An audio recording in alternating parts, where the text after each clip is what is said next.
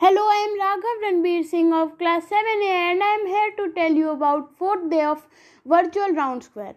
For the first session, we met our keynote speakers, Padma Shri awardee Mr. Prahlad Singh Tipanya and Mr. Ajay Tipanya.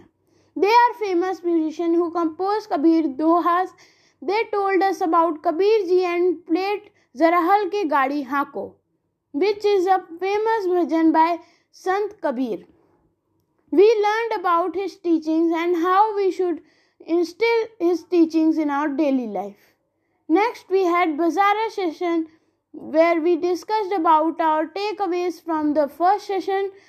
Then we played a game where we were supposed to guess the song from the humming by the other person.